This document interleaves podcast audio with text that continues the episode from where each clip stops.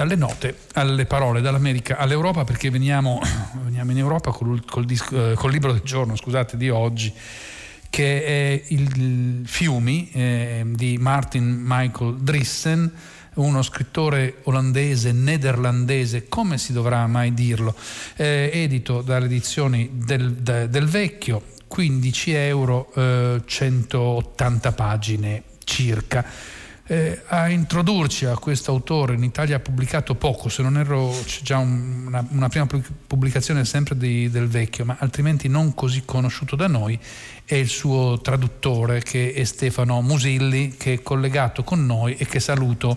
Buonasera, Buonasera. Stefano Musilli. Buonasera, grazie dell'invito. Eh, si figuri, eh, grazie a lei per presentarci eh, Martin Michael o Michael, non so bene come si deve dire, Driss. Michael, ecco. Michael Drissen, eh, prima, prima, di entrare dentro il libro, ci, ci dice qualcosa di lui, al, al, di là delle note biografiche che sono contenute nel risvolto della copertina? Sì, eh, dunque Martin Michael Drissen è uno scrittore che è eh, sbocciato tardi come romanziere effettivamente, la sua prima pubblicazione è del 99, lui precedentemente era un uh, regista teatrale. E tra il 1999 e il libro successivo sono passati 12 anni. Eh, nel 2012 è uscito Padre di Dio, che è prima, il primo titolo di Drissen eh, edito in Italia, appunto, sempre per Del Vecchio, eh, ma allora, anche allora eh, in patria non era conosciutissimo, si è affermato, eh, diciamo era un, quello che si chiama un, uh, un writer's writer, uno scrittore soprattutto mm. per scrittori molto apprezzato eh, nelle cerchie degli addetti ai lavori ma che ancora non si era affermato presso il, il pubblico, cosa che è successa poi effettivamente con Rivieren, eh, Fiumi, qualche anno dopo. Eh, ecco, ehm, come regista eh, Drissen ha lavorato molto in Germania, se non ricordo male, però la esatto. sua lingua rimane, eh, rimane, l'olandese o il nederlandese, come si deve dire? Eh, la questione terminologica è molto, è molto scivolosa. L'Olanda è effettivamente una regione dei Paesi Bassi, una regione molto importante, ma non l'unica. È mm. ormai diciamo olandese per riferirci a tutto ciò che ha a che fare con i Paesi Bassi, tranne che per la lingua eh, si dovrebbe dire effettivamente nederlandese o neerlandese, che peraltro include anche il, il fiammingo, eh, la lingua che si mm. parla nelle, nelle Fiandre, quindi nel nord del Belgio, che è effettivamente la stessa lingua che si parla nei Paesi Bassi. Eh,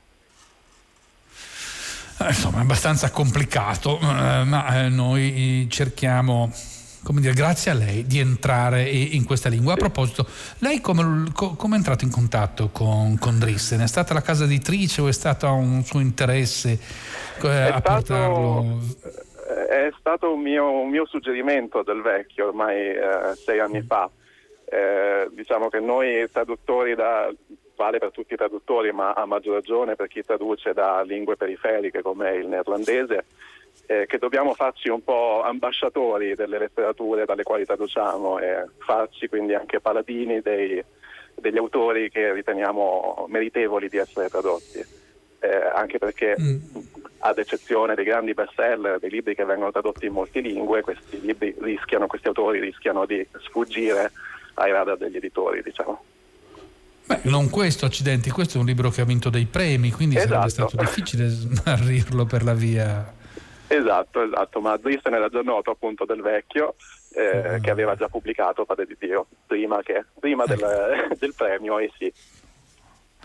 E allora proviamo ad avvicinarci a questo Riviere, eh, Fiumi, che è un nome plurale per un libro al plurale, perché in realtà il libro è composto da tre racconti, tre racconti asimmetrici anche, uno abbastanza breve, eh, uno più lungo che occupa il centro del, del libro e uno di poco, mm, di poco più breve che, che, chiude, che, chiude, il libro stesso.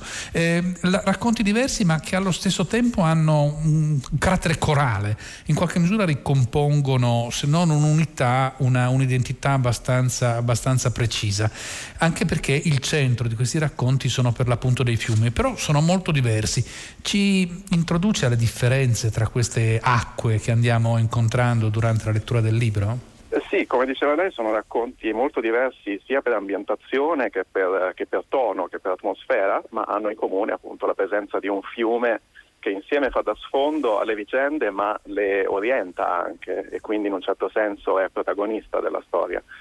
Eh, il primo racconto, che è un racconto molto, di carattere molto più intimo, eh, parla, e probabilmente autobiografico, parla di, eh, un, di, di un attore teatrale in crisi che parte per un viaggio in canoa in solitaria nel nord della Francia e durante questo viaggio si vede costretto ad affrontare i suoi demoni, il suo lato più oscuro, in particolare il demone dell'alcolismo. Gli altri invece il secondo racconto è un racconto molto più lirico, più avventuroso, eh, incentrato sull'amicizia fra due ragazzi e poi uomini che eh, sono di estrazione molto diversa. Eh, uno è un lavoratore giornaliero, l'altro è il figlio di un notabile del paese, siamo eh, all'inizio del Novecento in Germania e questi due ragazzi però partecipano a un'impresa comune, eh, cioè la fruttazione dei tronchi dalla Franconia ai vari porti fluviali della Germania fino in Olanda. Il terzo racconto invece eh, parla della faida tra due famiglie francesi, anche qui siamo all'inizio del Novecento, eh, due famiglie, una ugonotta e una cattolica, che si spartiscono una valle al cui centro scorre un fiume che, delimita, che segna il confine.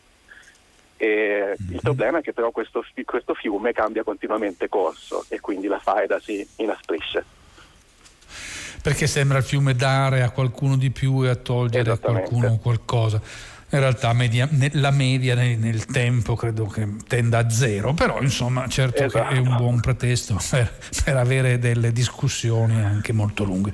E colpisce molto, non, non, avevo pensato che potesse essere un racconto autobiografico il primo, anche se il Beh, fatto oddio, che abbia abbandonato... no, certo non fino in fondo diciamo. Non fino in fondo. Eh, però è una scrittura molto, molto intima, molto asciutta dritta, molto, come dire, colpisce molto, è una lama di coltello il primo racconto, eh? non, non, sì. non, concede nulla, cioè è descrittivo, ma ogni descrizione, ogni luogo, ogni luce, ogni albero, ogni foglia, ogni onda, in qualche misura sembra riverberare dentro la, l'identità o l'emozione del protagonista. Sì, esattamente. Qualcuno definisce la scrittura di Drissen eh, minimalista. Io non sono sicuro di condividere questa, questa definizione, trovo che lui in quanto scrittore non sia mai timido nell'aggettivare, nel dettagliare quello che scrive. Trovo però che sia uno scrittore eh, dalla penna cristallina e, e uno, uno, stile molto esatto, ecco, in cui è raro imbattersi in parole di troppo e quindi molto incisivo però in questo racconto più ancora degli altri, perché se è vero eh, che, che, gli altri sono più lunghi, sono più ampi, raccontano storie eh, più variegate, anche con più personaggi, se così possiamo dire, lei stessa usava l'aggettivo lirico per il secondo, per il secondo racconto. C'è, c'è, un altro respiro, il primo è sincopato, è stretto, è, come dire, quasi ti soffoca. Esatto, sì, è una storia eh, contenuta, più contenuta anche nel, nello spazio e nel tempo, diciamo, è una storia mm. evidentemente più, eh, più, personale, più psicologica anche mm. probabilmente. Mentre colpiscono negli altri racconti proprio la capacità di una descrizione eh, partecipata, perché è vicino, però neutra, abbastanza lontano dal modo in cui abbiamo noi italiani di descrivere. Sì che passa sempre un po' attraverso i nostri occhi. Qui sembra che mm, gli occhi del, dello scrittore si facciano da parte e, e, e, siano più neutre le descrizioni. È possibile dire così? Sì, sono, sono molto d'accordo. Eh, io amo molto Drisson come, come, scrittore perché da lettori secondo me ci si accorge proprio del piacere quasi ludico che ha eh, nella narrazione. È uno stile eh, che forse si potrebbe definire classico, tradizionale, e in questo suo eh, tradizionalismo è anche una voce molto eccentrica nella, vo- nella letteratura olandese contemporanea e non solo. Sì, è proprio, secondo me, una scrittura che reca le tracce proprio del sapore, del, eh, di un sapore antico che è quello del piacere del racconto per il racconto.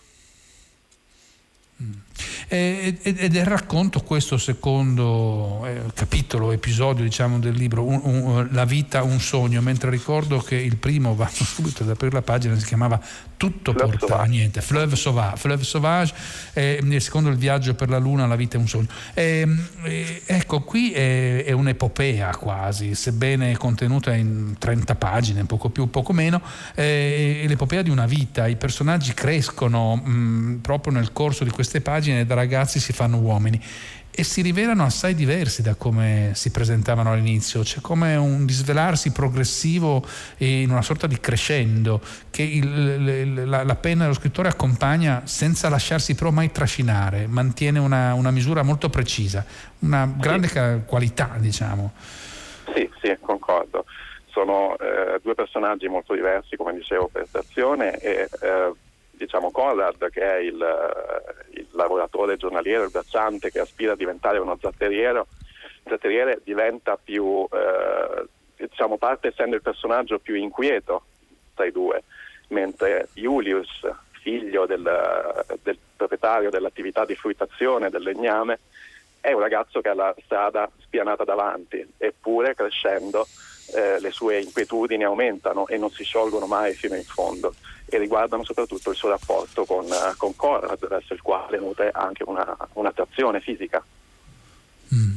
Eh, c'è un personaggio, una donna, eh, che è, è struggente e straziante da un certo punto di vista, ci racconta di una società che forse anche per povertà, per, eh, il racconto è ambientato a cavallo della seconda guerra mondiale, eh, per, per, l'epoca in cui la storia viene narrata è di una durezza impietosa. Questa ragazza è cieca ed è condannata all'infelicità dalla, dalla, sua, dalla sua stessa comunità in qualche misura. Eh, sì, è un personaggio eh, molto importante secondo me anche se compare in pochissime scene eh, all'interno del racconto e ha quasi la funzione di una, di una chiaroveggente. Lei intuisce Conrad più di chiunque altro, sa come è fatto Conrad più di chiunque altro e trovo ovviamente che le scene in cui compare lei siano effettivamente le più, le più poetiche e trovo anche che ci sia in questo personaggio di Etchen anche un, eh, un sottile eh, umorismo, eh, in alcune scene in particolare penso, eh, che secondo me è il segno più, più, particolare, più distintivo della scrittura di Tristan, questa fusione eh, tra umorismo e lirismo. I momenti più eh, diciamo comici, tra virgolette, sono anche quelli più struggenti e poetici che in effetti non è una qualità facile, tanto più in un racconto come questo che non ha il timbro certo dell'allegria che, che lo no. percorre, che lo scuote, ma è, è, comunque sempre l'inquietudine piuttosto quello che lo, attraversa dall'inizio alla fine. E diverso ancora, se si vuole, più leggero da un certo punto di vista, è l'ultimo, è l'ultimo racconto, Pierre e Adele, eh, la storia di questi di queste due famiglie, alla fine di questi due personaggi che si fronteggiano dalle, a, dalle due sponde di un ruscello poi eh, alla fine. E, e qui è come se pur nella durezza sempre del racconto, mi raccomando, perché non c'è, non c'è tenerezza, eh, sembra esserci un raggio di sole, c'è la luce, c'è l'orizzonte in, in, in fondo, non solo per dire, lo, lo, sviluppo del, del, racconto, ma proprio per il tono, che qui cambia in qualche misura la, la scrittura, pur rimanendo asciutta. Eh, qual è l'operazione di Drissen in questo caso, a suo giudizio? Ma io trovo che eh, questo sia il racconto che Sai te eh, ricorda più da vicino eh, lo stile di Padre di Dio, quindi chi ha letto, chi conosce Padre di Dio troverà il Drissen che conosce in questo, in questo racconto. Anche qui c'è questa fusione fra dramma e commedia, c'è un finale quasi operistico è effettivamente, eh, e ci sono anche tratti falseschi, penso a quando viene ingaggiato un mediatore per comporre la lite e questo mediatore è un notaio ebreo che si chiama Salomon. E effettivamente c'è forse il finale dei tre, il finale più, più luminoso, senz'altro. Però è tutta la scrittura che è più luminosa, è anche più spiritosa e anche e i conflitti sono in fondo meno, meno scuri, meno, meno intimi, sono più, quasi più sociali. È come se in questo caso lui raccontasse una, una società diversa, perché poi, e ci torniamo casomai ripercorrendo indietro il libro, Dristen attraverso questi suoi personaggi ci racconta anche ciò che c'è intorno, non sempre lo fa vedere, però lo fa intuire molto chiaramente. Questa società francese è diversa da quella tedesca del secondo racconto e tanto più da ciò che si intuisce nel primo. Sì, sì, sì, sì, è senz'altro così. È però una società eh, a suo modo molto gretta. Eh, conflitti, il conflitto fra queste due famiglie è un conflitto evidentemente insensato. Entrambe le famiglie sono convinte che questi cambi di corso del torrente eh, li sfavoriscano a vantaggio dell'altra famiglia, quando probabilmente questo torrente in realtà non cambia mai dal vero corso. Però la, le, non so come definirlo, l'interesse, la, l'avidità eh, guida le azioni di molti, tanto più dell'ultimo marito, della, eh, dire, de, dell'ultimo erede di una delle due famiglie, la famiglia cattolica, che in realtà poi è un collaborazionista dei tedeschi, cioè una figura affatto, affatto bella. C'è una, un, sì, lo diceva una grettezza, un interesse proprio stringente, sembra stringere il cuore di queste persone, il carattere. Drissen è molto bravo a raccontare questi sentimenti. Secondo lei eh, è una questione di scrittura o proprio di eh, di emozioni che gli stesso sa provare, sa raccontare? Ma eh, io trovo sempre che in Dresden siano eh, centrali gli eventi. Ho la sensazione che quando lui si mette a scrivere parta ovviamente dall'intuizione narrativa, senza pensare, senza avere in mente di dire qualcosa e eh, non avendo in mente di dire qualcosa finisce per dire o per meglio per, per suggerire molto di più eh, in questo racconto forse più che negli altri. Io penso che un tema, eh, un filo rosso di tutte eh, le sue opere narrative sia il tema del, del, libero arbitrio. In che misura ci è dato orientare le nostre vite, eh, eh, incidere sui nostri destini, se di destino si può parlare. E, ehm, la mia sensazione è che la risposta di Drissen sia che il nostro futuro non è scritto nelle stelle ma è scavato nella terra e forse in Pierre e Adele c'è eh, la catarsi di due persone che alla fine riescono a ragionare e in questo modo influiscono sulla, sulla loro vita. E in effetti è dire, la lucidità forse di un momento, ma è poi quello squarcio di cielo del quale si, si parlava prima. E mm, trovo che anche in Viaggio per la Luna, che è il racconto centrale, quello più lungo, quello che prima definivamo più epico, ci sia un ritratto sociale fortissimo e che questo ritratto sociale si rifletta nella storia dei sentimenti. Questo è il, secondo me il racconto che più ha a che fare con i sentimenti, i sentimenti di padre e figlio, i sentimenti di amicizia, eh, i sentimenti anche di amore, eh, ci sono matrimoni. Ecco, che trama di affetti descrive Drissen in questo racconto? A, a cosa fa riferimento? Cioè, qual è la, la, rete che in qualche misura sostiene lo scritto? Beh, io eh, trovo che in, in Drissen un tema molto frequente sia quello dei rapporti fra, fra uomini, il rapporto padre-figlio, i rapporti di, di, amicizia. Sono un tema al quale eh, tiene moltissimo evidentemente. Padre di Dio è incentrato sul rapporto eh, tra padre e figlio, il suo primo libro altrettanto, il suo nuovo romanzo ancora non edito in Italia è un rapporto di, tra l'amicizia conflittuale tra due uomini. Mm. E, quindi questo secondo lei è il, il cuore, diciamo così, del, del, dei, delle riflessioni di Drissen, del racconto del narratore. Eh, beh, sì, però gli affetti vanno al di là, perché proprio quella mhm. figura uh-huh. femminile di cui si parlava sembrava mm, aprire altre finestre. Eh, Julius si sposa, sono, sono, di più le trame degli affetti che mi sembra certo. che vengano fuori, degli affetti o forse degli interessi. È un affresco sociale e anche di famiglie, quello che descrive Drissen. È un affresco sicuramente sociale di famiglie, di provenienze di terra di diverse, di retroterra diversi, eh, culturali, economici, religiosi. Eh, senz'altro c'è questa forte eh, attenzione al, ai rapporti sociali nel tessuto di una società composita e, e variegata. Una grande capacità perché, come dire, eh, si colloca indietro nel tempo, si colloca in una società che non è la sua, sebbene abbia vissuto tanto in Germania, non è, non è tedesco, è una... È di madre tedesca. Dire, un, Ah, di ma, ah, questo, questo. Eh, non ce l'aveva detto, eh, ci svela qualche piccolo, qualche piccolo, è qualche del piccolo film, è cresciuto, è cresciuto, in Olanda, ha lavorato in Germania ed è tornato in, in Olanda per amore della lingua, eh, per amore mm. del, della scrittura e voleva essere circondato dal, dal neerlandese, dal suo neerlandese.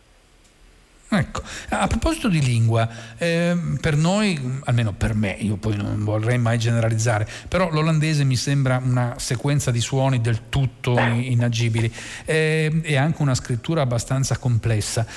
E, e, in realtà le radici tedesche e quelle inglesi, quelle comunque sia anglosassoni, che in qualche misura lo percorrono, sono, lo svelano in realtà, o, o, o lei che lo traduce trova un'identità abbastanza diversa tra questa lingua e le altre del ceppo di cui fa parte? Beh, è una, è una lingua con una sua specificità nettissima.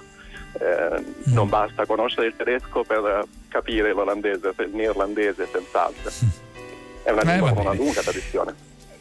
È una lingua con una lunga tradizione, certamente come dire, questa è un'occasione per avvicinarsi. Noi ringraziamo moltissimo eh, dire, il, il, traduttore di questo, di questo, libro, Stefano Musilli, che ci ha accompagnato per mano fra le pagine di Martin Michael Drissen. Fiumi, lo abbiamo detto, l'editore del vecchio, sono 15 euro per 180 pagine. Questo è anche l'ultimo appuntamento della giornata. Noi adesso non possiamo che ringraziare tutti quelli che la trasmissione hanno lavorato, la redazione, Benedetta Annibali, Giosuè Calacciura, Michele De Mieri, Emilia Morelli, Clementina Palladini, Daniela Pirastu, Laura Zanacchi, e naturalmente la curatrice Susanna Tartaro, i tecnici, eh, Luciano Panici eh, che ha iniziato il pomeriggio e Gabriele Cagliazzo che lo ha chiuso eh, forse il contrario, adesso eh, mi correggo, scusatemi, eh, esattamente il contrario, adesso Luciano Panici la console. Insomma, fatta l'ultima con- confusione del pomeriggio, io non posso che salutare tutti gli ascoltatori, risentirci e a domani, la linea passa a 6 gradi con Luca Damiani da Enrico Morteo, una buona serata a tutti voi.